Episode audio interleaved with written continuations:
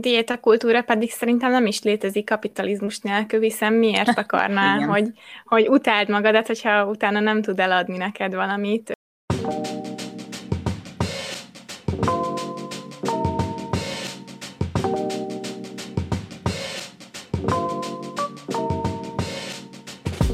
Sziasztok, kedves Nem az Érdek podcast hallgatók, én Eszter vagyok. Én pedig Eszti vagyok, és ma egy nagyon különleges vendéggel vagyunk itt a kis virtuális stúdiónkban. A harmadik tagunk most a podcast során nem más, mint testpozitív személyi edző, a Trust Your Body projektnek a házigazdája, Szia Pór Ági. Nagyon örülünk, Sziasztok. hogy itt vagy velünk. Én köszönöm a meghívást. Hát az már lehet, hogy kiderült, nem tudom, hogy milyen posztot rakunk ki Instagramra, de lehet, hogy már aki belehallgat itt a, az adásba a cím alapján, az láthatta, hogy a diéta kultúráról lesz szó.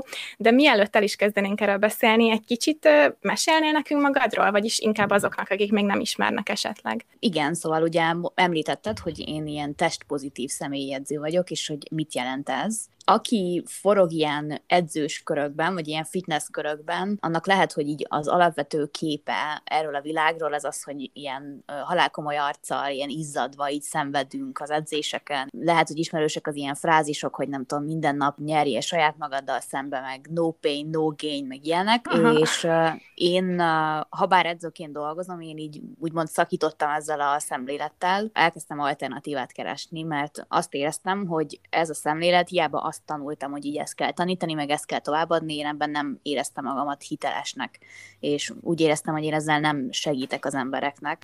Valamilyen szinten szerintem az edző is szakma is egy segítő szakma. Nem olyan féle formában, mint egy pszichológus, tehát nyilván én nem nyúlok bele annyira az életébe, vagy nem beszélhetek vele úgy a traumáiról, de hogy így összességében az kellene, hogy legyen az edző célja, hogy a, hogy a vendégnek az életéhez hozzátesz. És én azt éreztem, hogy azzal, hogy egy ilyen nagyon szigorú étrendet, meg egy nagyon ilyen rugalmatlan edzés tervet várok el tőlük, azzal inkább így elvettem, mint hozzáadtam, és akkor elkezdtem így keresgélni alternatívákat, és így találtam rá a body positivity-re, vagyis a test pozitív szemléletre, ami hát itthon akkor még kb. senki nem hallott erről.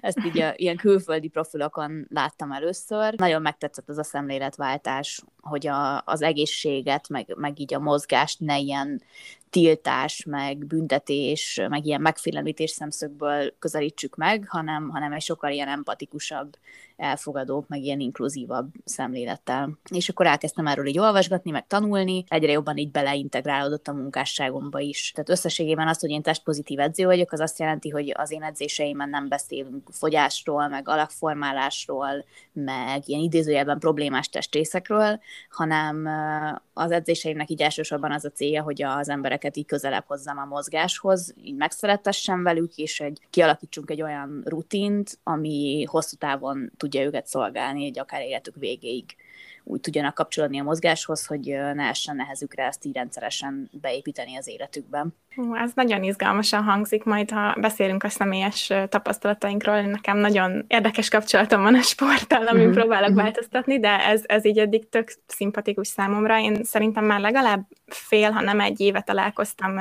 mind a két Instagram profiloddal, mm-hmm. de mi, mióta foglalkozol ezzel? Mert azért nem már az elmúlt egy évben ez a test pozitív hozzáállás, ez meg megjelent. Én olyan talán 2000 16 környékén találkoztam először ezzel a fogalommal, Aha. és akkor kezdett el így átalakulni a szemléletem. Tehát én akkor kezdtem el itthon beszélni erről, amikor mondom, még itthon senki nem ismerte, és azért uh-huh. eleinte ilyen óriási ellenállásba ütköztem. Tehát nagyon nehéz volt eleinte erről írni, mert nagyon-nagyon nehezen fogadta be akkor az embereknek a gyomra azt, hogy az edzésen nem kell meghalni, és hogy az is egy valid sport, amiben így nem a saját izzadságodon csúszol utána vissza az öltözőbe. Aha, um, igen. Én, mint versenysportoló, számomra ez a, ha nem halunk meg edzésen, akkor nem is edzettünk. Igen, ez tök Igen. érdekes, hogy ezt mondod is, mert szerintem egyébként ugye a fitnessiparnak pont az a legnagyobb betegsége, hogy egy ilyen élsportolói szemléletet próbál rákényszeríteni a teljes populációra. Miközben szerintem a versenysport meg az élsport az egy ilyen tök speciális dolog, és ar- arra azért így elég speciális körülmények, meg, meg ilyen emberi adottságok is kellenek hozzá, hogy ezt az ember tudja csinálni. A legtöbb embernek, hát ugye nem ahhoz igazodik az élete, nem tudja a sport köré építeni, és ezért ezek az irreális elvárások, ezek nagyon sok kárt tudnak tudnak okozni. Nem, abszolút, de igazából így sportolóként is látom, hogy ha nem megyek edzeni, és nem haltam meg, vagy nincs másnapra olyan izomlázom, hogy nem tudok felkelni, akkor olyan, mintha nem is edzettem volna, holott nem, nem ez az egészséges élsportban sem abszolút. Mm. Tehát jó az, hogyha mondjuk kicsit egy pihenősebb edzésed van, vagy tényleg nem maxra tolod, de hogy annyira bennem van, hogy csőmaxon kell tolnom mindent, különben nem leszek jobb, nem fogok fejlődni, és nehéz amúgy elfogadni azt, hogy néha lehet lazábban is venni a dolgokat annak érdekében, hogy előre lép. Igen, ezt abszolút. Most már azt hiszem, hogy kicsit jobban nyitnak e felé az emberek, de mondom évekkel ezelőtt ez, ez még iszonyú ellenállásba ütközött, és ugye az edzői integritásomat támadták folyamatosan, ami hmm. egy ilyen nagyon furcsa paradox volt, mert én belülről azt éreztem, hogy én soha nem éreztem magam még ilyen hitelesnek, mint most, hogy elkezdtem ezt a szemléletet, és kívülről meg folyamatosan az jött, hogy hát ez milyen gáz, és hogy milyen példát mutatok én edzőként. De hát aztán úgy érzem, hogy az idő az engem igazolt. Igen, én is így érzem, ugyan még nem voltam edzéseden, de csak amit látok, hogy megosztod a, a visszajelzéseket az Instagramon, úgy tűnik, hogy mm. nagyon sok embernek segítesz egy kicsit ezt helyre rakni a fejekbe. Igen, igen, és szerencsére így az a hosszú távú tapasztalat, ami nekem így edzőként az egyik legnagyobb sikerélmény, hogy még időnként olyan vendégek is írnak, akik már évek óta nem voltak nálam edzeni, de azóta is rendszeresen mozognak, mert hogy akkor egyszer valamit így a helyére raktunk, és azóta úgy tudnak kapcsolódni a mozgáshoz, hogy ez ilyen évek óta most már nekik ilyen örömteli szokás. Hm. Hát akkor én hozzáteszek ehhez egy kicsit. Ugye most mondtam, hogy még nem voltam az edzéseden, de követem ugye az Instagram profiljaidat, meg igyekszem ezt egy kicsit így magamba is venni, és képzeljétek el, hogy tegnap a barátommal elmentünk futni, ami azt jelenti, hogy tegnap este, szerintem már 11 körül neki indultunk, itt van egy kis tó a városban, és azt szokták körbefutni, akik kocognak, és elkocogtunk odáig, aztán ő meg ugráló kötelezett, én megmondom, hát már nagyon sötét van, én nem akarok nélküle körbefutni, mert hát sötét van, nő vagyok, félek. Úgyhogy uh-huh. itt mhm. van egy ilyen kis, ilyen kis kiépített gym, tudjátok, ezek a kis uh-huh. állandó Aha. gépek ott a parkban, és mondom, á, de hát most úgy nem érzem, hogy úgy nagyon nekiállok, és akkor az, az jutott eszembe, hogy de Ági mondaná, hogy egy kicsi is számít, és akkor és akkor ott googoláztam ott a, a kettlebellekkel, meg ilyesmi, és most egy tök kellemes izomlázam van, és úgy éreztem, hogy hát nem valamit, nem volt egy nagy izé, de legalább mozogtam. Mm-hmm. Igen, nekem pont tegnap volt olyan napom, hogy, a, hogy így azt éreztem, hogy a testemnek amúgy nagyon jól esne a mozgás, de, de az agyam az nagyon nem akarja. és ilyenkor én is ilyen kis kompromisszumokat szoktam magammal kötni. Most tegnap például az volt a kompromisszum, hogy kiválasztottam két olyan gyakorlatot, amit háton fekve is lehet csinálni, és akkor így azt mondtam magamnak, hogy na jó, akkor ezeket így csinálom 10 percig, és akkor utána így lesz egy ilyen check-in, hogy na, most akkor van-e még kedvem többhöz, vagy hogyha nincs, akkor megengedem magamnak, hogy, hogy abba hagyjam. És van olyan nap egyébként, hogy akkor abba is hagyom, és az a kevés is azért kicsit felfrissített, meg hogy így ne fájjon semmim, de tegnap például az lett a vége, hogy az pont az a 10 perc kellett ahhoz, hogy kicsit fejbe meg tudjak érkezni, és utána meg tök jót edzettem. Tök jó. Lehet, hogy még meg, megváltozik a sporthoz való hozzáállásom. Lassan. Hát igen, Reméljük. ugye a, a Trust Your Body projektnek is nem véletlenül lett az a neve. Ugye a Trust Your Body az azt jelenti, hogy bíz a testedben. Végül is ez van így a, a szemléletemnek így a, a középpontjában, hogy nagyon sokszor úgy kezeljük a testünket, mint hogyha jelenünk dolgozna, meg folyamatosan elárulna, ami nem csoda, mert majd ahogy kifejtjük, hogy mi ez a diétakultúra, folyamatosan olyan, üzenetek érnek minket, ami így arra bíztat, hogy te ne bízzál a testedben, és hogy a tested jelzései azok ellened dolgoznak. Ezt szeretném, hogyha ez formálódna át az emberek fejében, hogy nem, a testünk az együttműködni szeretne velünk, és hosszú távon sokkal egészségesebb, meg sokkal örömtelibb az, hogyha megtanuljuk ezeket a jelzéseket olvasni, így ráhangolódni, és így azt szerint alakítani a szokásainkat. Akkor, ha már így említetted ezt a diéta kultúrát, mert ugye nem, nem csak az edzésről, ha bár egy fontos része, de nem csak erről akarunk ma beszélni. Mi, mit értünk diéta kultúra alatt? Ez ugye a diet culture, ez mit jelent nekünk? szerintetek? Igen, én össze is uh, szedtem ezt egy pár pontban, azt így, akkor most így fel is olvasom, hogyha okay. nektek is jó. Persze. Szóval a diéta kultúra alatt leginkább ezeket értem. A folyamatos fogyókúrázás és egészségen aggódás rendkívül elterjedt és normalizált, sőt, sokszor elvárt dolog. Hasonlóan elterjedt és normalizált a külsőnkre hiperfókuszált állapot, ahol az idézőjelben egészséges életmód is gyakran pusztán a külsőnk végtelen optimalizálására redukálódik. Az egészséget úgy állítja be, mintha ez súlyos lemondásokat és folyamatos erős kontrollt igényelne, ezeket pedig könnyedén teljesíthető feltételekként árulja. Az elfogadásról, önbizalomról gyakran azt üzeni, hogy ez csak a kiválasztottaknak, a tökéletes embereknek elérhető dolog, egyes testalkatókat morálisan feljebb valónak tart másoknál. A fenti pontok gyakran úgy valósulnak meg, hogy az eladás vagy a tanácsadás során megmondják a befogadó személy önálló rendelkezését a teste és a szokásai felett. Na, most ez így nyilván nagyon tömény, úgyhogy uh, szerintem talán lehetne az, hogy így végigmegyünk pontról pontra, és akkor mindegyiket uh, egy picit így kifejtjük, és akkor így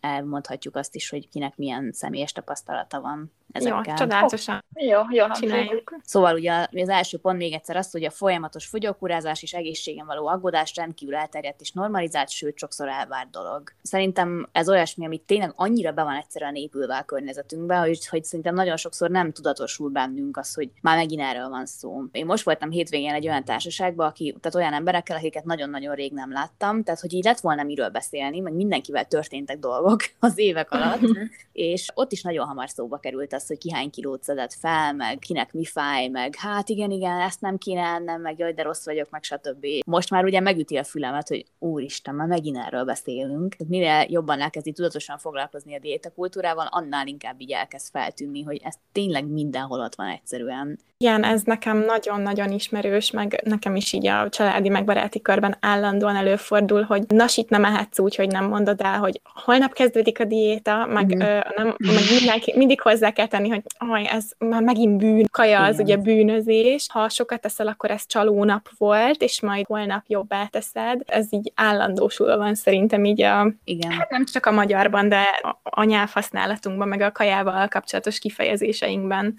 Igen. Nekem sokszor ilyenkor az jön le, hogy azért is mondják, hogy mondjuk híztak, vagy nem tudom, baráti társaságokban, hogy nem valamilyen kifogásként jön, hogy hát igen, de ezért híztam, mert nem tudom, szakdolgozatot írtam. Igen lejön ez, hogy így folyamatosan hasonlítgatjuk egymást, egy egymáshoz a baráti társaságokon belül is, hogy ah, ki most ki, hogy így, így néz ki, miért így néz ki, nem tudom, ennyit hízott, annyit hízott, és már nálunk is előfordul, rengeteg sportoló uh-huh. barátom van, de ugyanúgy előfordul, hogy most híztam, nem tudom, három kilót le kéne fogyni, mert be fog szólni az edző, hogy nem tudom, ez meg ez. Uh-huh. Nem is az, hogy így nem, nem, nem mehetem meg a nasit, mert itthon senki nem mondja, hogy nem mehetek három kakaós csigát, senki nem fog rám szólni, hogy ezt már megint zaváz. Inkább baráti társaságban jön ez elő. Szerintem szeretjük ezt arra fogni, hogy az egészség a fókuszban, Igen. az egészség van a fókuszban, meg és mit azt mégse hallod bele a társaságban, vagy, vagy akár családban, hogy basszus, már megint nem voltam fogorvosnál, és mellettelt a hat hónap, vagy hogy Igen. már el kéne menni nőgyógyászhoz, mert ajaj, mi lesz. Amúgy ezt mindig mondom.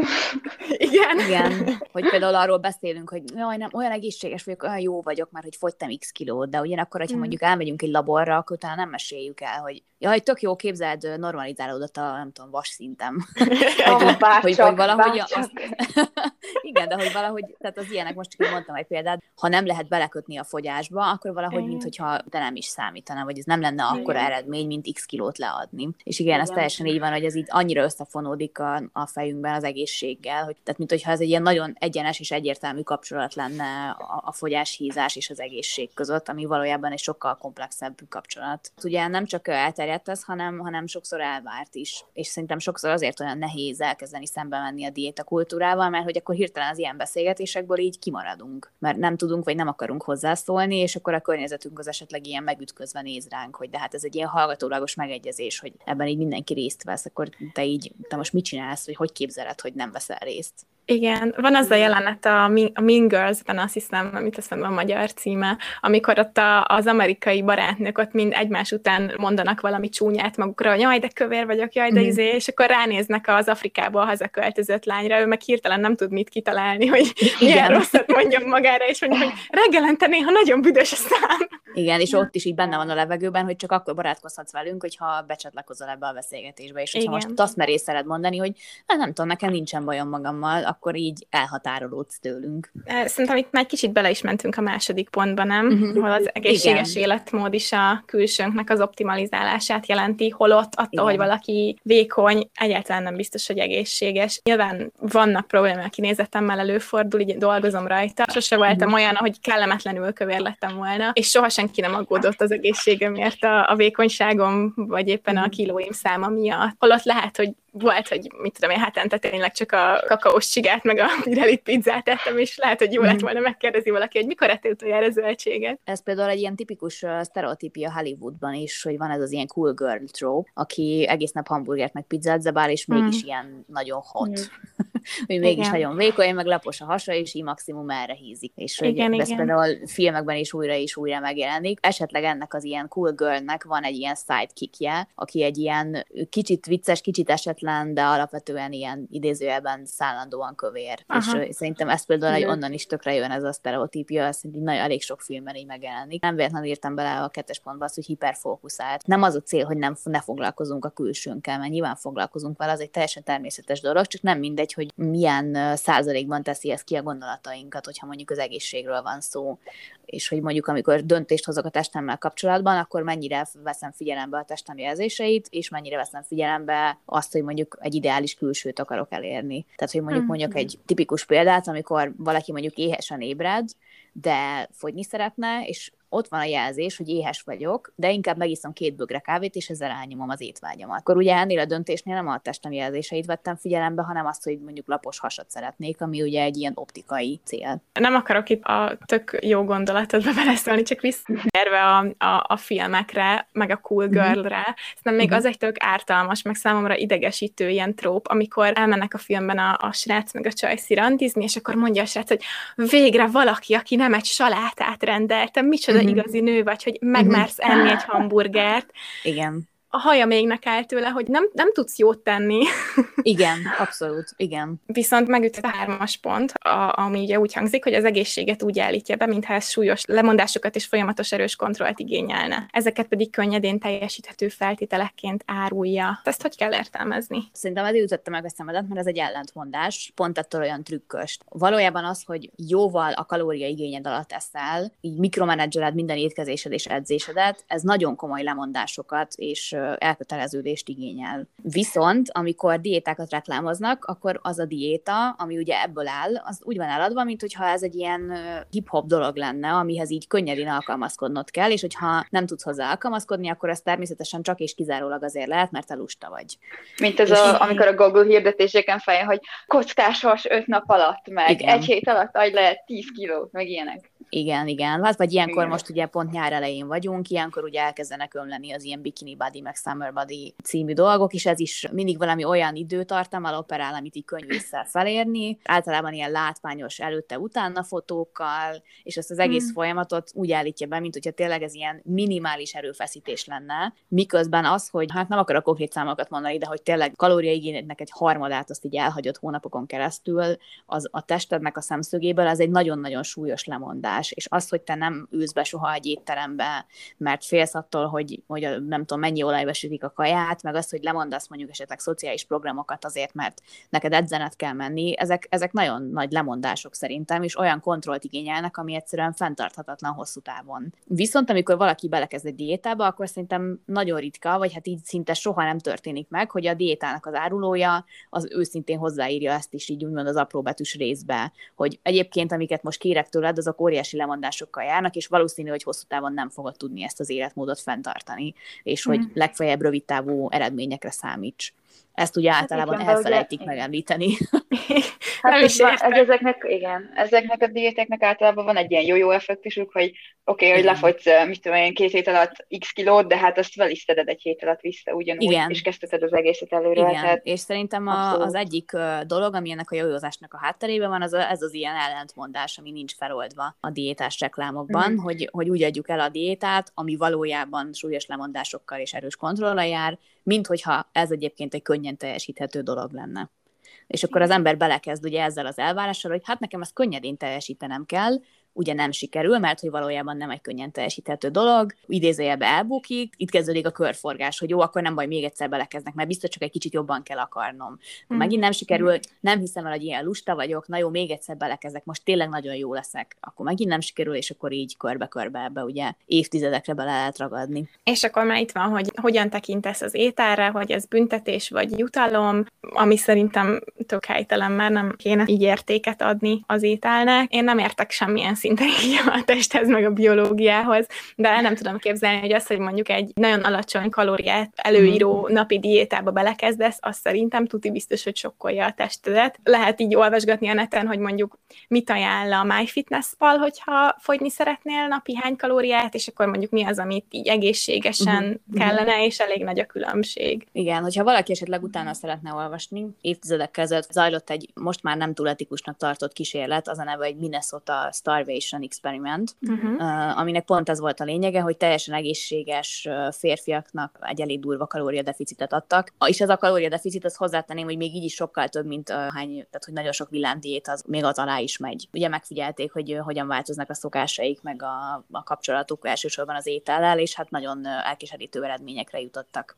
iszonyú kiábrándító az, hogy tényleg ez évtizedekkel ezelőtt volt, és egyértelműen kiderült, hogy micsoda károkat okozott az a néhány hónapos kalóriadeficit, is. Ennek ellenére még mindig az van a köztudatban, hogy lehet hosszú távon olyan kalóriadeficitben létezni. Nem csak, hogy lehet, hanem ugye, ahogy kezdődött ez a pont, hogy az egészséget úgy állítja be, tehát ugye ezek a diétákat ugye most manapság már nem is feltétlenül a fogyókúráként reklámozzák, hanem életmódváltásként. Tehát, Aha. hogy mintha a te egészségednek az lenne az ára, hogy az étkezéseidet és a mozgásodat azt így folyamatosan mikromenedzselni kell. És hogyha te nem ezt csinálod, akkor így mondjál búcsút az egészségednek, és azonnal megöregszel, és nem tudom, rákos leszel, és mindenki el fog hagyni. Lehet ezt csatolni így az előző pontokba, hogy ha az egészséget elsősorban a külsőnkre fókuszáljuk, akkor ugye el lehet azt adni, hogy az az egészséges, hogyha egy olyan testet tartasz fenn, ami most éppen passzol az elvárásokhoz, de neked csak ilyen kinkeservás szokásokon keresztül fenntartható. Szóval a következő pont az ugye úgy hangzik, hogy az elfogadásról, önbizalomról gyakran azt üzeni, hogy ez csak a kiválasztottaknak, a tökéletes embereknek elérhető dolog, egyes testalkatokat morálisan feljebb valónak tart másoknál. Azt hiszem, hogy ez az a pont, ami így a legtöbb konfliktus szokta szülni emberek között. Tehát sokan az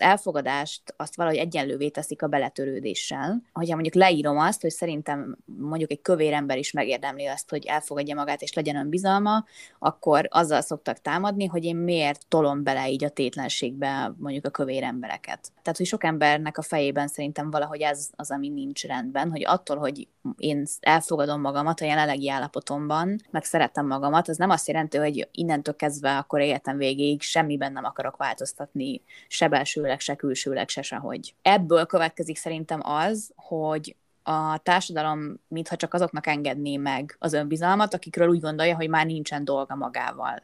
Mert már az elsősorban külsőleg, meg belsőleg is már szinteken van, hogy na, akkor itt, hogyha már így megáll, és többet nem változtat, és elfogadja magát, oké, elfogadjuk, na jó, megengedjük. Szóval, hogy én ebben is szeretnék egy ilyen szemléletváltást közvetíteni, hogy azt, hogy elfogadom magamat, meg kibékülök magammal, tehát az nem egy ilyen privilégium, ami csak akkor adatik meg nekem, amikor már végre tökéletesítettem magamat, hanem ez egy olyan dolog, ami, amihez, hogyha nem férek hozzá, akkor ez folyamatosan meg fogja keseríteni az életemet. Hogyha én folyamatosan így harcban vagyok saját magammal, akkor ugye sokkal nagyobb támadási felületet hagyok a diétakultúrának is. Mert ugye a diétakultúrának az üzenetei az, azok nagyon gyakran így ebbe az ilyen belső monológokba nyúlnak bele végül is, hogyha magamnak azt mondogatom, hogy annyira szar vagy, annyira lusta vagy, akkor ugye nagyobb eséllyel fogok megvenni egy olyan programot, ami, ami azt mondja, ha nem eszel x kalóriát egy nap, akkor mit tudom én, csak nem vagy elég erős. Diéta kultúra pedig szerintem nem is létezik kapitalizmus nélkül, hiszen miért akarná, hogy, hogy utáld magadat, hogyha utána nem tud eladni neked valamit, Igen. nem tudom, fehérjés sütit, vagy egyebeket. Igen. Amúgy igen, diéták abszolút. már az ókori görögöknél is léteztek. Az ókori görögök diétáztak? Hogy... Én erről igen, nem tudom. Itt belinkeltem egy cikket, és mm-hmm. az ókori görögök is, de ott a férfiak diétáztak, hogy mm-hmm. elérjenek egy, egy bizonyos testképet, és ugye a nőknek azért nem volt ez hát nem mondom, hogy nem szabad, de hogy ajánlott, mert hogy őket alapban nem tartották képesnek arra, hogy elérhessék ezt a, ezt a testideált. Uh-huh, uh-huh tehát hogy az idealizált külső a társadalomban az egy státuszszimbólum. Pincér előzékenyebb lesz veled, többen nyitják ki az ajtót, a BKV ellenőr hamarabb enged el büntetés nélkül, szóval, hogy előzékenyebb veled a társadalom. És sokszor szerintem az önbizalom is így ehhez kapcsolódik, hogy az önelfogadás meg az önbizalom is kicsit ilyen státuszszimbólumá alakul. Ezt csak annak adjuk át, aki a ranglétrán így följebb van. És ez is egy ilyen diétakultúrás üzenet, hogy te csak akkor érdemled meg az önbizalmat, hogyha már így bejutottál ez, ez így a kiválasztott választottak közé. Igen, és... meg, meg nem is csak az önbizalmat, hanem a, ahogy beszéltünk róla korábban az első pontoknál, hogy a hamburgert is, meg a,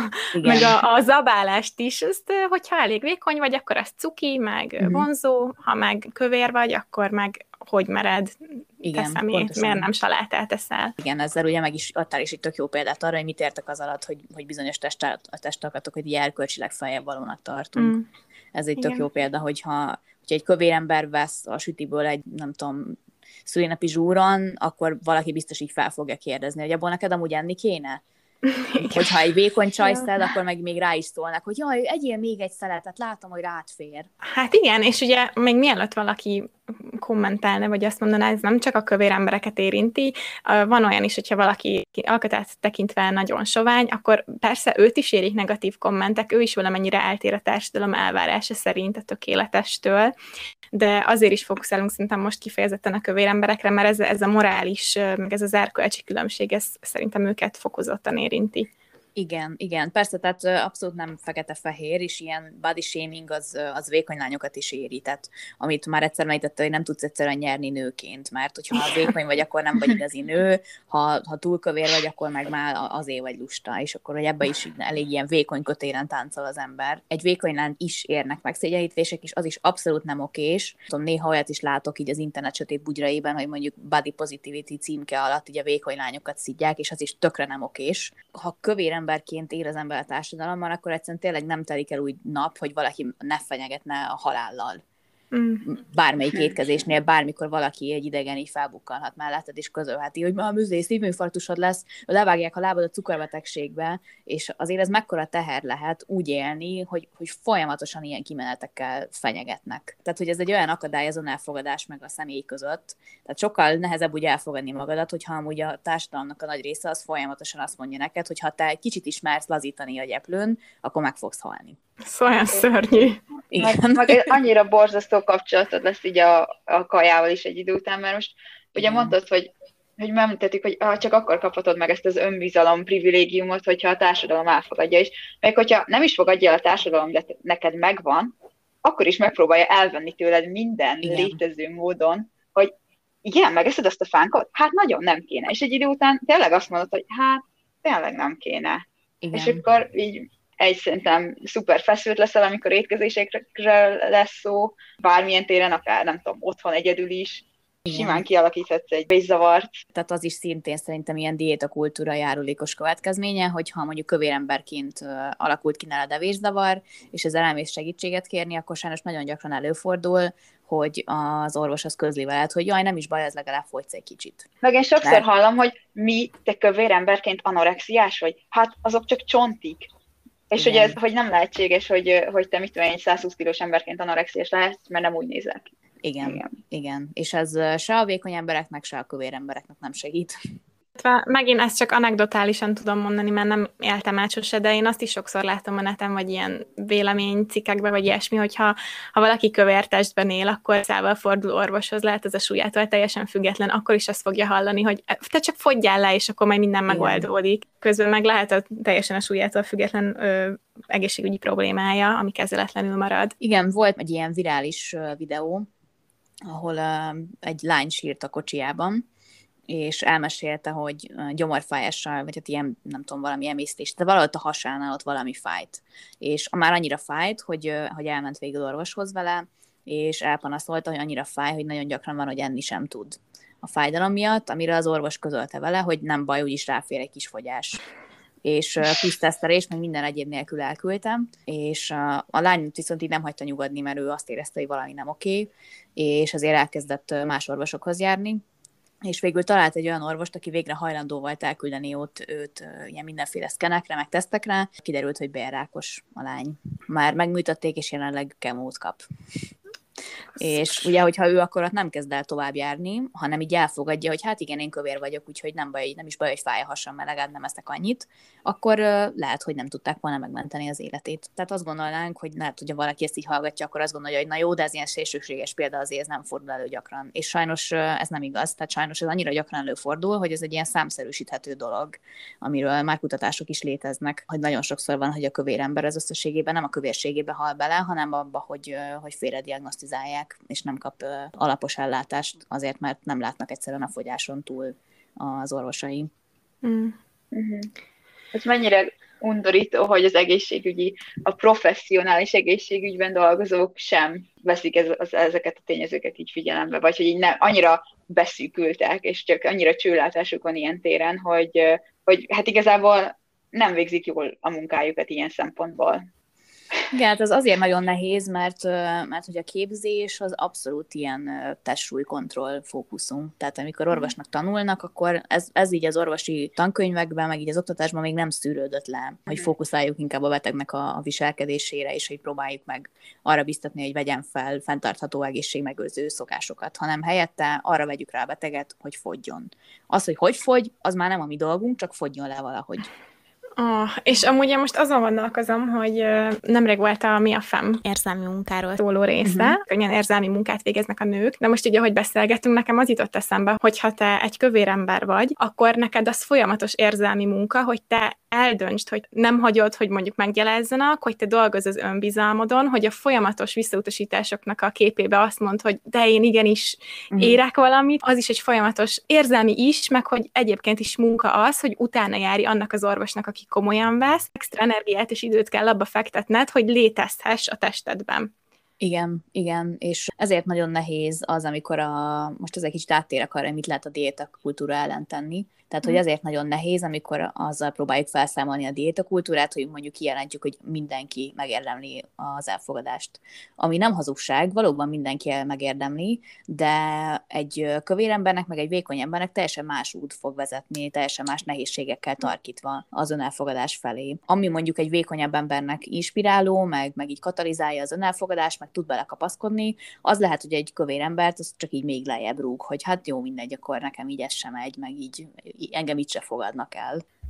Hűha, de most belekezdtél ebbe a témába, hogy mit lehet ellene tenni, akkor valamit azért lehet, mert ennyire szörnyű a helyzet. Kétféleképpen lehet ugye ezt megközelíteni. Egyrészt a, a mikrokörnyezetünkben, másrészt meg így, így nagy, nagy képben. Szerintem aki nincs olyan ilyen helyzetben, ahol nagy hatalma van, tehát nem tud mondjuk nagyon belenyúlni az oktatásba, vagy az egészségügybe, vagy ilyesmi, akkor ott, ott szerintem hogy mindenképpen érdemes akkor is így a saját környezetünkre, közvetlen környezetünkre fókuszálni. Egyrészt, hogy szerintem gyorsabb változást lehet elérni. Tehát, hogy így én, én amúgy bizakodom abban, hogy előbb-utóbb azért az oktatásban is, meg az egészségügyben is így átalakulnak ezek a szemléletek, de hogy ezt szerintem generációk kellenek. Viszont a saját környezetünknek szerintem így hónapok alatt meg lehet tanítani azt, hogy, hogy ne szóljanak be állandóan a testemre, ne szóljanak bele, hogy mit teszek. Hogyha mondjuk van olyan társaság, ahol így gyakran beszéd téma az, hogy jaj, láttad az XY-t, hogy mennyit hízott karantén alatt, vagy úristen, láttad, hogy felmerte venni ezt a nadrágot, hát pedig neki nem kéne, stb. Akkor ugye ott mm. is ilyen kvázi instant eredményt lehet elérni azzal, hogy ha akkor közbeszólok, és azt mondom, hogy lehetne, hogy valami másról beszéljünk, mert hogy én így kellemetlenül érzem magam attól, hogy így más emberek testéről tárgyalunk. Igen, ez a saját egyéni hozzáállásodon, meg gondolkodásodon változtat, ez nem tök erőteljes lehet, ahogy te is mondod, gyorsan lehet vele változást elérni, akár csak egy baráti körben. Nem tudom, úgy érzem, hogy most például egy családi vacsora asztalnál, hogy én beleszóljak, hogy de ne, ne gyalázzuk már magunkat mhm. azért, mert eszünk, az egy olyan nagyobb beszélgetést, vagy akár vitát uh-huh. kezdeményezhet, hogy én inkább, én inkább nem, mhm. nem tudom, elengedem, nem tudom. Ami meg nyilván nem jó. Szerintem senkit nem lehet rákényszeríteni arra, hogy minden áron minden ilyen helyzetbe beleálljon, mert akkor az is egy olyan érzelmi munka, hogy én állandóan a konfrontációval vagyok elfoglalva, ami nagyon leszív és akkor nem mhm. marad erőm saját magamra. Szóval így meg kell válogatni, hogy mik azok a szituációk. Tehát ha mondjuk nagyon gyakran van családi ebéd, akkor lehet, hogy érdemes beleállni ebbe, akkor is, ha egyszer kellemetlen beszélgetés lesz, mert cserében nem rontja el minden vasárnapi étkezésemet. De hogyha néhány havonta egyszer van családi összejövetel, akkor lehet, hogy érdemesebb inkább hagyni, mert most már azt nem akarom, hogy nem akarok még itt is ezzel foglalkozni, és akkor lehet, hogy ott nem vállalom ezt fel. Hogyha van egy baráti társaság, akikkel minden héten egyszer összeülünk, akkor ott előbb-utóbb lehet, hogy ez fel ki fog bukni, mert annyiszor látjuk egymást, hogy tényleg egyszerűen már elviselhetetlen lesz egy idő után. De hogyha valakivel három évente egyszer találkozunk, akkor lehet, hogy elengedem a fülem mellett. Ez jó tanács. Én, én nem várom el senkitől, hogy minden ilyen hajtba beleálljon. De egyszer-kétszer, ha olyan, hogy érezzük, hogy ránk is nagyon rossz hatással van, meg hogy valaki mást is éppen támadnak, akkor, akkor ott így, így érdemes mondani valamit, és megkockáztatom, hogy érdemes akkor is belemenni, hogyha valaki esetleg kicsit megsértődik ettől. Jó, hát így fogok. A másik, ami... Szörnyek a családi ebédek? Nem, egyébként egyáltalán nem. Néha anya is hallgatja ezt a podcastot, úgyhogy bocsi, anya, nem, nincs semmi. Nekem még nincs gyerekem, nem? de szerintem például az is tök fontos, hogyha valaki gyereket nevel, akkor ne, akár nem is az, hogy pozitív vagy negatív, de hogy ne tegyen megjegyzéseket a testére, mert például a picik ezt nagyon-nagyon könnyen eltanulják, és ilyen kicsikorban kezdődik. Igen, és itt is a példamutatás, amit mondták korábban, hogy ha a gyerek azt látja, hogy anyuka minden este a tükör előtt szidja magát, valószínűleg így egy idő után internalizálni fogja. De hogyha azt látja, hogy anyuka igenis kimegy vele strandolni, meg nem tudom, nem nincsen állandóan elfoglalva a külsőivel, akkor ugye jobban a gyereknek is ez rögzül, hogy jó, akkor a testem az egy ilyen dolog, ami van, meg így lehet vele dolgokat csinálni, de hogy nem a körül forog a világ. Ilyen testsemlegesség, vagy nem is tudom, hogy hogy mondjuk uh-huh. ezt mhm. magyarul. Uh-huh. Jó, hát akkor lehet így a mikrokörnyezetünkben saját magunkkal kezdeni, és beszélgetéseket kezdeményezni, meg példát mutatni másoknak. Mit lehet-e még? Hát elmondom az utolsó, az ötödik pontot is, ugye az előbbi kis Jaj, bocsi. Fenti pontok gyakran úgy valósulnak meg, hogy az eladás vagy a tanácsadás során megvonják a befogadó személy önálló rendelkezését a teste és a szokásai felett. Uh-huh. Na és ezt most azért mondtam el, mert hogy szerintem az is egy ilyen hatékony idézőjelben fegyver a diétakultúra ellen, hogyha nem engedek ki minden kontrollt a kezemből. Tehát, hogyha mondjuk nem hagyom, hogy valaki más helyettem behozta az étkezésemet percre és gramra pontosan, hanem azt mondom, hogy oké, okay, vannak tanácsok, amiket elfogadok, van szakember, akiben megbízom, de összehangolom ezt az én testem jelzéseivel, és hogy valaki azt mondja, hogy nem tudom, a 16 órás koplalástól életed végéig fiatal leszel, vagy örökké fogsz élni, akkor ez itt tök jó hangzik, meg nagyon vonzó, de hogyha én a 16 órás koplalás során már az ötödik órában meg akarok pusztulni az égségtől, akkor hallgatni fogok a testemre, és enni fogok valamit. Hiába mondja az XY guru, hogy de hát akkor izé, nem tudom, akkor megöregszel. az avokádó az egy ilyen superfood és borzalmas egészséges, hogyha nekem hány engerem van az avokádótól, akkor nem fogom leerőltetni a torkomon, csak azért, mert XY azt mondta, hogy az a, az örök élet, meg az egészségnek a kulcsa. Most azt akartak erre, hogy ez tök jó, hogy, hogy így mondod, de hogy ez nem tesz téged amúgy hiperfókuszáltál arra, hogy mit jelez a tested. Mert hogy ugye jó, figyelsz rá, csak hogy mondjuk amikor én figyelek, akkor így fáj valami, és így, hú, fáj, oké, okay, most mhm, csinálok vele mhm. valamit, de hogy így nem figyelem óránként, és hogy amikor megfogadsz ilyen tanácsokat, és beveszed az étrendedbe, vagy bárkinek mhm. ajánlod, nem tudom, hogy ez működik, akkor, uh-huh. hogy ez téged ne, nem tesz a hiperfókuszált, tehát tényleg arra, hogy úristen, most, most nem tudom, ebben az órában nem fájt, fájt, vagy éhes voltam, ennyit uh-huh. tegnap ennyit tettem. Érted, hogy mire gondolok? Igen, igen, igen, és abszolút, abszolút uh-huh. jogos felvetés, igen, és jó is, hogy mondod, mert egyébként tényleg bele lehet ebbe csúszni, hogy összességében egy ilyen újabb diétát kreálunk belőle, hogy csak akkor ezután igen, nem az igen. a cél, hogy szuperfoodot tegyek, hanem az, hogy tökéletesen hallgassak a testemre. Teljesen jogos felvetés. Ezzel ellen szerintem azt lehet tenni, hogy amellett, hogy hangolódok a testem jelzéseire, így elkezdek azzal a gondolattal így barátkozni, hogy a testemen kívül zajlik az élet, és hogy, hogy engem is elsősorban nem a külsőm határoz meg. Tehát így elkezdeni felfedezni a világot, és hogy nem csak ebben a kapcsolódásban, hanem egy viszonyulásban, hogy hogyan viszonyul hozzám a, kül- a külvilág. Elég vonzónak tart, elég szépnek tart, hanem így elkezdeni élményeket szerezni, és elkezdeni, hát így olyan értelemben kilépni a komfortzónákból, hogy mondjuk hiába van a fejünkben, mondjuk a, a, a strand az egy ilyen tipikus példa, hogy lehet, hogy az van a fejünkben, hogy van egy ilyen strandtest, és hogyha nekem nem olyan van, akkor én nem mehetek oda. És akkor ezt például így elkezdeni felülírni, hogy igazából van a méretemben fürdőruha, a víz az, az leszarja, hogy én most mekkora fenékkel ülök bele, és hogy így tökre megérdemlem én is azt, hogy kimenjek oda, és akkor ott így pancsoljak egy sort, és hogy ezt az élményt ezt akkor is megszerezhetem, hogyha nem olyan testben vagyok, amit a társadalom elvárna tőlem egy strandon. Ha ez sikerül, és mhm. mondjuk az embernek van egy ilyen tök jó strandolós napja, akkor ez például egy tök nagy gátat így át tud szakítani, hogy ú, basszus, hát ebben a testben én nagyon jól éreztem magam ma, és akkor az így közelebb hoz a testedhez, hogy ez a test járult hozzához, hogy ez a jó nap, ez most így megtörténjen velem. De tényleg fontos, hogy,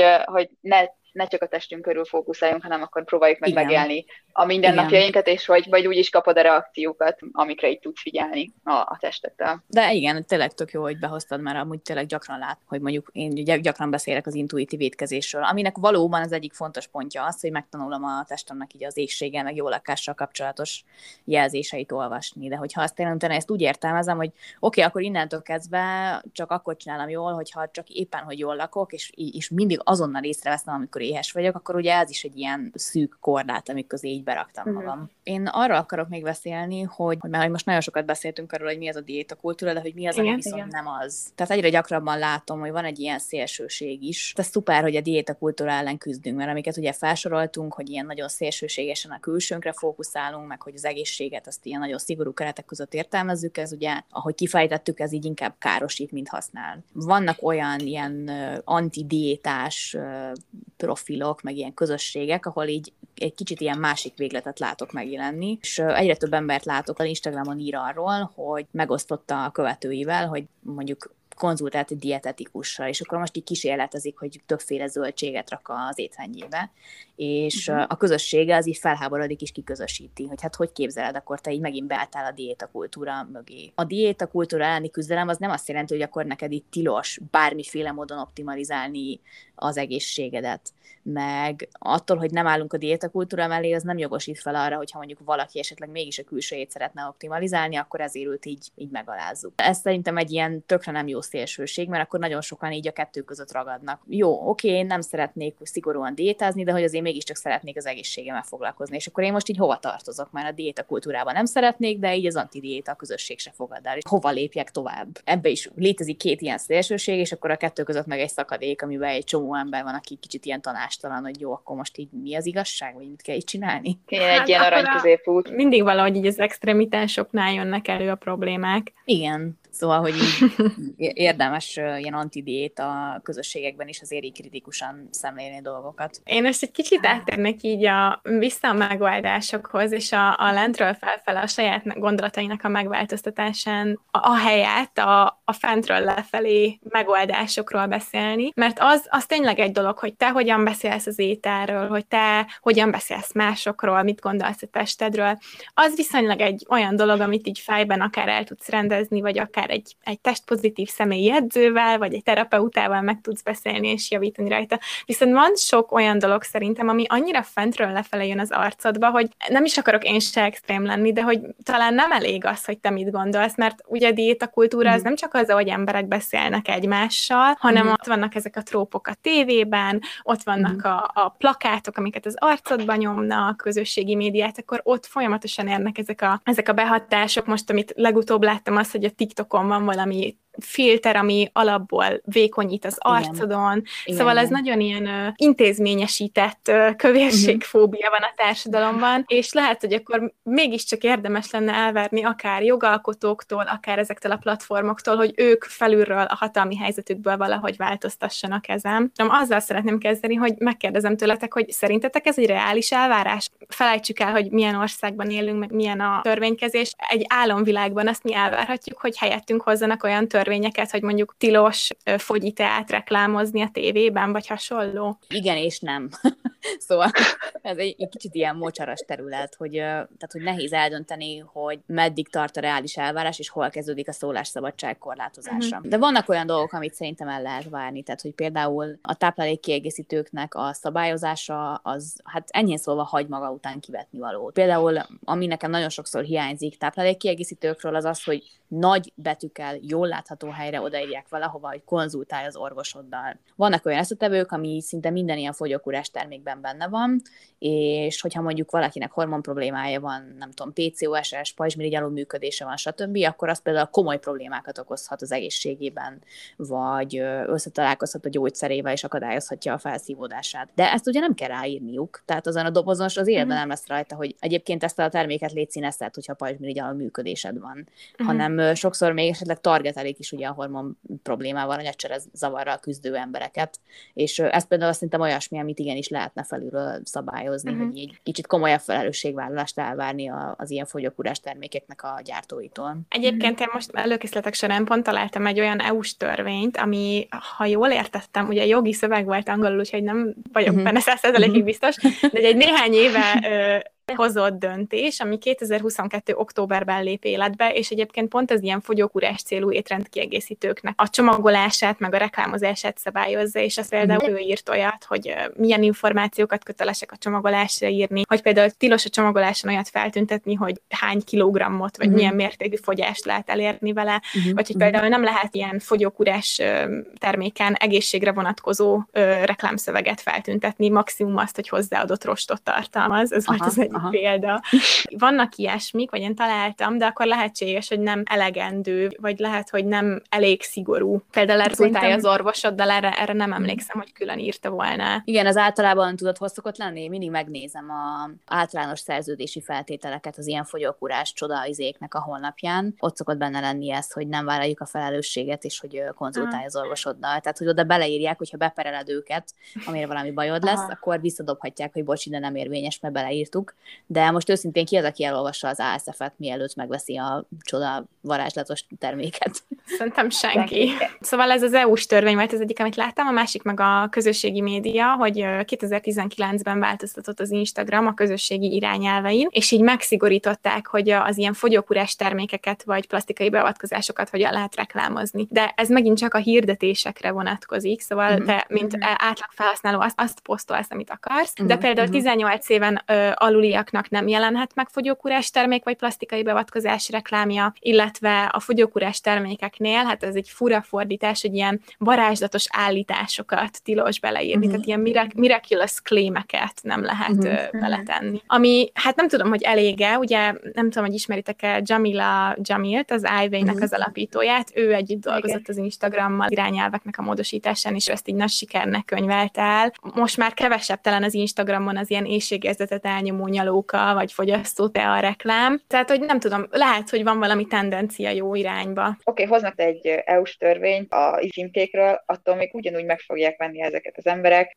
ugyanúgy le okozhat egészségügyi problémákat. Nem, ugye én soha nem futottam bele ilyen fogyót, tea, meg nyalóka reklámba, én csak az átlag felhasználótól uh-huh. származó fogyjunk le, stb. stb. tartalmakat látom. Szóval az a kérdés, uh-huh. hogy jó, oké, okay, változtatások, de hogy akkor elég ez a mérték arra, hogy valamit elér. Igen, ebben ugye az a nehéz, amit már egyszer említettetek is, hogy, hogy azért ez így össze van fonódva a kapitalizmussal, és a, a diétaipar az egy nagyon-nagyon-nagyon jövedelmező iparág, ami, ami Igen. Ter, termeli a GDP-t, mint állat, és hát nyilván azért nagyon kevés embernek van érdekében az, hogy ez beszabályozza ezt a jövedelmező iparágat. Hát abszolút, ugyanúgy, mint a szépségipar. Igen. Illetve én még így, mint lehetséges, merjünk nagyot álmodni, és ideális világ, felírtam azt is, is, hogy az ilyen pozíciójukból származó hatalommal bíró embereknek, tehát hogy orvos, iskolai védőnő, tanár, stb. lehet, hogy érdemes mhm. lenne ilyen kövérségfóbiát kigyomláló képzést tartani,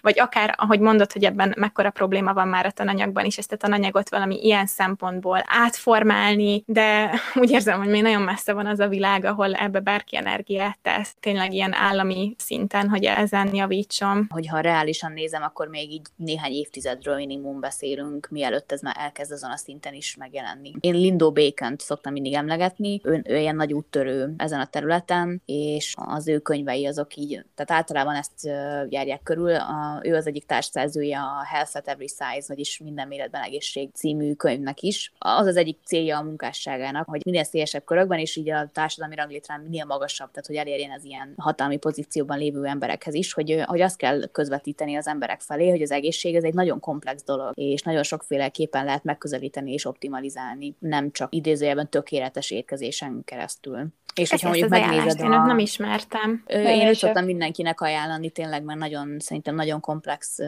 szemlélettel dolgozik, én is nagyon-nagyon sokat tanultam tőle. Tehát úgy fogalmazza meg, hogy szerintem olyan emberekhez is el tud jutni, aki mondjuk még ilyen skeptikus így ezzel az egésztel kapcsolatban. De bocsi, a szabadba vágtam, elkezdtél valamit mondani. Szóval, hogyha megfigyeljük a legtöbb országnak az ilyen egészséggel kapcsolatos kampányait, általában ugye a testsúlykontroll köré csoportosul az egész, hogy hogyan optimalizáld a testsúlyodat. Tehát, hogy ezt lehetne valahogy így átcsoportosítani egy kicsit. Mondjuk egy példát, ugye van a 10.000 lépéses ajánlás. Erről pont mostanában akarok majd posztot írni, úgyhogy így olvasgattam ezzel kapcsolatban a kutatásokat. Találtam egy ilyen tök átfogó metaanalízist. Ők például azt írták le, hogy a lépés számnak így a növelésében, és ezzel ugye az, az aktivitásnak az optimalizálásában tök hasznos lenne, hogyha nem úgy közvetítenék, hogy 10.000 és kész, hanem hogyha mondjuk ilyen kampányok lennének, hogy nem tudom, tegyél hozzá négy hét alatt plusz 2000 lépést a már meglévőkhöz. Tök mennyit lépsz, plusz 2000 tegyél hozzá, és akkor az egy sokkal reálisabb, elérhetőbb cél. Vagy hogyha nem egy darab számot adnánk meg, hanem, hanem egy ilyen intervallumot, hogy 10.000 helyett mondjuk azt mondjuk, hogy 7000 és 11.000 között próbáld meg valahova belőni a napi lépés számodat. Mm. És hogyha ezt az egészet nem úgy közvetítenénk, hogy azért lépjél, mert azzal fogysz, hanem tágítani a látókört, hogy, hogy amúgy a lépéssel drasztikusan lehet javítani a mentális egészség állapotát, hogy ez tök jó kapcsolódási lehetőség, hogy menj el sétálni emberekkel, biztos, hogy valahogy be lehetne kötni, nem tudom, kulturálisba, vagy akár vallásban. Nem hiszem, uh-huh. hogy a zarándokok azért mentek zarándok útra, mert fú, napi 15-öt lelépek, tesó, úgy kibaszom magam, amire visszaértek a És hát ugye a kaminót is a mai napig az elkaminót nem azért járják végig az emberek, mert ők le akarnak fogyni, mire visszaérnek, hanem van, van egy ilyen mögöttes tartalom, ami olyan belső motivációt ad a végigjárására, amitől végigcsinálják. És hogyha valaki csak úgy indul neki, hogy hát én le akarok égetni x kalóriát, akkor valószínűleg nem tudom, a 300. kilométer után így felszáll egy repülőre, és így hazamegy, hogy nagyon hagyjatok ezzel. Um, azt akartam mondani, hogy érdekes, hogy ez a súly átcsoportosításra így vissza csatol azt a gondolatmenetet. Nekem egy olyan példa jutott eszembe, hogy van egy, egy nagyobb méretű lánybarátom, és mindig meglepődnek rajta, amikor mondjuk együtt megyünk kifut. Érzem az, ezeket a tekinteteket így nem csak rajta, de így rajtam is, és hogy így nem nézik ki belőle azt, hogy mi, ő tud futni. Uh-huh. Igen, erre is van egy ajánlásom. az az Instagram profilja, hogy meg.bogs. Uh-huh. Ő neki például nemrég jött ki egy könyve is, aminek az a címe, hogy Fitness for Everybody. Ő is kövértesben él, és ilyen, tehát tényleg végigpörgetja az ember a videóit, és tehát elképesztő, hogy milyen teljesítményt ad le az edzésein. Uh-huh. és igen, ő is így kifejezetten ez ellen a sztereotípia ellen harcol. Jó, egyébként igen, de abszolút jó, tehát hogy át, áttörni ezt a falat, hogy már pedig nagyobb testben is igenis lehet nagy sportteljesítményt produkálni, akkor az megint tudod kicsit ilyen akadály, hogy na jó, akkor ha kövér vagy, akkor elfogadlak, de csak akkor, ha egyébként sokat futsz, vagy nem tudom, ja. jól sportolsz. szóval, hogy, hogy akkor az egy újabb ilyen feltétel az elfogadáshoz. Hmm. Igen, abszolút mm. igazad van. Mondjuk sportol, és így jó, oké, kövér vagy, de te legalább sportolsz. Igen, tehát te teszel valamit Igen, ellene. igen. Aha. Igen. Ja. Egyébként most erről az jutott eszembe, ez is kicsit ilyen tróp, meg, meg egyébként ugye a körülöttünk lévő, tehát hogy az életben is, hogyha mondjuk egy fit férfinek egy kövér barátnője van, akkor ott is így elég gyakran így előfordul ez, hogy, hogy vagy a férfit kérdezik, hogy de hát miért vagy vele, vagy pedig a lánynak mondogatják, hogy milyen szerencsés vagy, hogy ez a férfi hajlandó veled foglalkozni. Ez is egy ilyen tök megalázó szerepkör. Ja, ez a mondják, hogy nem is hozzád való, meg hogy én jobban nem tudom, ki tudnám elegíteni, mert én jobban nézek uh-huh. ki, meg stb. Uh-huh. Ja, abszolút. Szóval, hogy már egy kicsit beszélek arról is, hogy a férfiakat hogy érinti a diéta kultúra, amiben én olyan szemszögből látok bele, hogy testépítés fitness irányon végeztem edzőként. A testépítés az egy ilyen, hát elég ilyen speciális körülmény, ahol szerintem a férfiakat is a nagy százalékban érinti a diéta kultúrának így a káros hatásai, és hát ezt egy kicsit oda is be tudom kapcsolni, hogy ugye a társadalmunk az, hát fogalmazunk úgy, hogy nehezen engedi a férfiaknak, hogy érzelmeket mutassanak ki, uh-huh. és főleg a negatív irányba, tehát hogy egy, egy férfi az így szenvedjen csendben megoldja meg egyedül, meg is szedje össze magát. Szerintem, ha ez nem lenne ennyire erős ilyen sztereotípia a társadalmunkban, akkor valószínűleg sokkal több férfiről derül neki, hogy valójában mennyire küzd a, a testképével, meg potenciálisan étkezési zavarral. Azt hiszem, hogy az a neve, most hirtelen nem tudom, hogy ez egy ilyen hivatalos diagnosztikai kritérium-e, de hogy van egy olyan, hogy inverz anorexia, ami pont testépítő férfiaknál nagyon gyakran előfordul. Ránézésre laikus szemmel már nagy és izmos, de ő, hogyha meglátja magát a tükörbe, akkor ő úgy érzi, hogy ő nem elég izmos, vagy, vagy hogy így kifejezetten így, így össze van esve, vagy így túl vékony. Uh-huh. És uh, ezt már egyszer ezt, hogy említettétek is korábban, hogy ugye férfiaknál így pont, hogy az a gáz, hogyha vékony vagy, és hogy akkor nem vagy férfias. Hogy ez az elvárás a férfiakra helyez egy ilyen irreális nyomást. A férfiaknál is ugye létezik a test diverzitása, tehát van, aki az alkatánál meg a genetikájánál, meg nem tudom, a neveltetésénél fogva egyszerűen izmosabb, atletikusabb típus, és ezt egy ilyen viszonylag minimális erőbefektetéssel fenn is tudja tartani.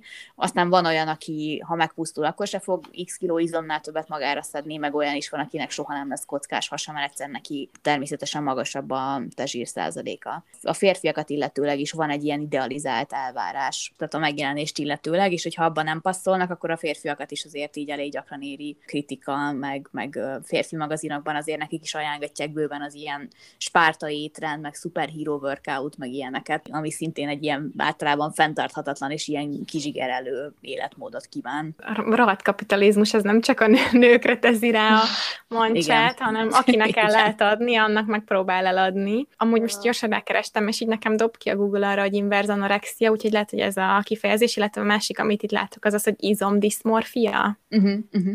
Igen, mm. igen, tehát hogy nem, nem tudja reálisan felmérni, hogy mennyi izom van a testén. Igen, erről én is hallottam, és ez alatt azt értem, hogy láttam TikTok videókat. Abszolút valid forrás. Hogyha nem lenne ekkora érték téve a társadalmunkba az edzésre, meg a jó kinézetre, meg ilyesmi, meg nem lenne ennyire felhájpolva ez az egész ilyen no pain, no gain mhm. edzés kultúra, akkor elég hamar uh-huh. rájönnénk, hogy egy csomó ilyen gym bro srác, az valójában tök komoly evészavarral, meg testképzavarral küzd, csak Igen. ez egy olyan uh, teljesen normalizált formája, ami, ami nem tűnik fel, sőt, még akár meg is dicséred érte, és tud beszélni arról, hogy ez mennyire probléma. Nem könnyű létezni se nőként, se férfiként a mai világban. Hát egyébként Ez a tanulság. nem csak a mai világban, tehát szerintem ez tök érdekes, én ezt is nagyon sokat olvasgattam utána, és ez kicsit így nem tudom, mint hogyha így mindig így jönne az emberiséggel, így bárhová megyünk, így időben, meg térben. Külsőt érintő ilyen irreális elvárások, azok tényleg egyszer mióta emberiség létezik, kb. azóta léteznek. Tehát minden ilyen nagyobb kultúrában, ahol sok ember gyűlt össze egy helyre, és így kialakult a saját kis klímája, meg kultúrája, ott előbb-utóbb megjelentek a görögöknél említetted. Hát egyébként, ha csak megnézzük a görög görög szobrokat, hát azon látszik, hogy valószínűleg nem nézett ki mindenki úgy az ókori görög korban. Kínai kultúrában például az ilyen kislábúságról olvastam, hogy ott azt idealizálták, hogyha egy nőnek mondjuk pici lába van, és akkor azért nagyon sokszor már egy gyerekkorban elkezdték deformálni a, a lányoknak a lábát, hogy pici maradjon. Ez egyszerűen, mint hogyha így bele lenne égve így a, az emberiségbe, hogy ilyen elérhetetlen ideálokat hajszolunk, és hogy folyamatosan ezekhez így hasonlítgatjuk magunkat. Ami szerintem egy ilyen különleges nehézség a, a mostani kultúránkban, az a közösségi médiának a jelenléte. Egyébként tehát nem akarom demonizálni a közösségi médiát, az rengeteg előnye van, tehát például titeket se ismertelek volna meg, hogyha nem létezik Instagram. Szóval, hogy abszolút vannak jó oldalai is, de nagyon tudatosan kell használni, mert hogy ott egyszerűen bármikor és végtelen mennyiségben elérhető az információ, és az agyunk az meg nem úgy lett kitalálva, hogy tehát a, kapacitásunk, a befogadó kapacitásunk az nem végtelen. És hogyha hagyjuk, hogy így végtelenül áramoljon be az ilyen-olyan ficpó, meg egészséges étkezés, meg nem tudom, edzős videók, fogyókúrás tanácsok, meg stb., akkor tényleg egyszerűen elkerülhetetlen, hogy elkezdjük magunkat így hasonlítgatni, meg elkezdjünk így hibákat keresni a külsőnkben. Ez abszolút így van, én nagyon sokszor érzem social media görgetés közben, hogy amúgy így le vagyok bénulva, nem tudok kilépni, ugyanezt a három appot frissítem újra, meg újra órákon át, mhm. de közben rohadtul nem élvezem, csak így nem tudom, elfelejtettem, hogy mi más lehet még csinálni. Igen. Nagyon függőséget tud okozni. Illetve még azt akartam mondani, hogy említetted Japánban ez a láb sztori, meg a görögök. Próbáljunk nem így nagyon letörni, hogy mm. amióta világ a világ, meg léteznek közösségek, mindig voltak ilyenek, és akkor nem is lehet változtatni. Szerintem ebben az a pozitív üzenet, hogy ezek mindig változnak. Hát egy csomószor hallunk Igen. arról, hogy régen mindig a, mit tudom én, az ilyen nagy has volt a, a szexi, uh-huh. mert hogy az termékenység, meg ugye akkor gazdag vagy, meg jól élsz. Uh-huh. Valamikor éppen a soványság, most az ilyen kardos ilyen fenék, hogy próbáljuk uh-huh. meg ebből azt leszűrni, hogy, hogy nincsen erkölcsi, meg, meg alapvető értéke annak, hogy hogy nézel ki, hanem ez full a társadalom változtatja, és ilyen trendek szintjén változik folyamatosan, és lehet, hogy ahogy most őrültségnek tartjuk, hogy a gyereknek eltörd a lábújait, hogy picike lába legyen, úgy lehet, hogy uh-huh. egyszer majd őrültségnek tartjuk azt, hogy ilyen ficpó nézegessünk, meg azt akarjuk, uh-huh. hogy kilátszódjon uh-huh. a bordánk. Ja, ez tök jó gondolat, igen, abszolút. Én a, a mítosz szót szoktam használni, hogy ezek a társadalmi ideálok, ezek ilyen mítoszok, hogy így, nem tudom, régen a kentaurokba hittek az emberek, most meg a kardasianokba. akkor itt amúgy is egy maratoni hosszú epizód lesz, de szerintem bűn lenne nagyon megvágni, úgyhogy aki eddig kitartott, annak nagyon szépen köszönjük. Ági, hol, hol keressünk téged, hol kövessenek téged az emberek? Instagramon a Trust Your Body projekt, és a projekt K-val írva nevű uh-huh. profilon vagyok most így a leginkább aktív, meg az a profil az kifejezetten így az önelfogadással, meg a diéta kultúrával foglalkozik, úgyhogy ha valaki szeretne elmélyedni ezekben a témákban, akkor így mind az a tartalom, amit én gyártok a profilra, mind amiket így megosztok sztoriban egy ajánlásként, ott így jobban utána lehet ennek nézni. Hogy... És azon a profilodon keresztül megtalálja mindenki az edzéseidet, az önelfogadás alapjai, ez a címe, ugye igen, munkafüzetet. Igen. Szuper, akkor ezt a szokásos helyen be fogjuk linkelni a show notes-ban, hogy mindenki megtalálja aki keresné. Programon is valószínűleg posztolunk róla, vagy sztorizom Abszolút, tuti biztos. Szokásos elérhetőségek, nem azért podcast Instagram, nem azért podcast.com honlap, várunk minden kritikát, vagy véleményt, amit ehhez a témához hozzáadnátok, és nagyon szépen köszönjük, hogy velünk voltatok most. Sziasztok! Sziasztok!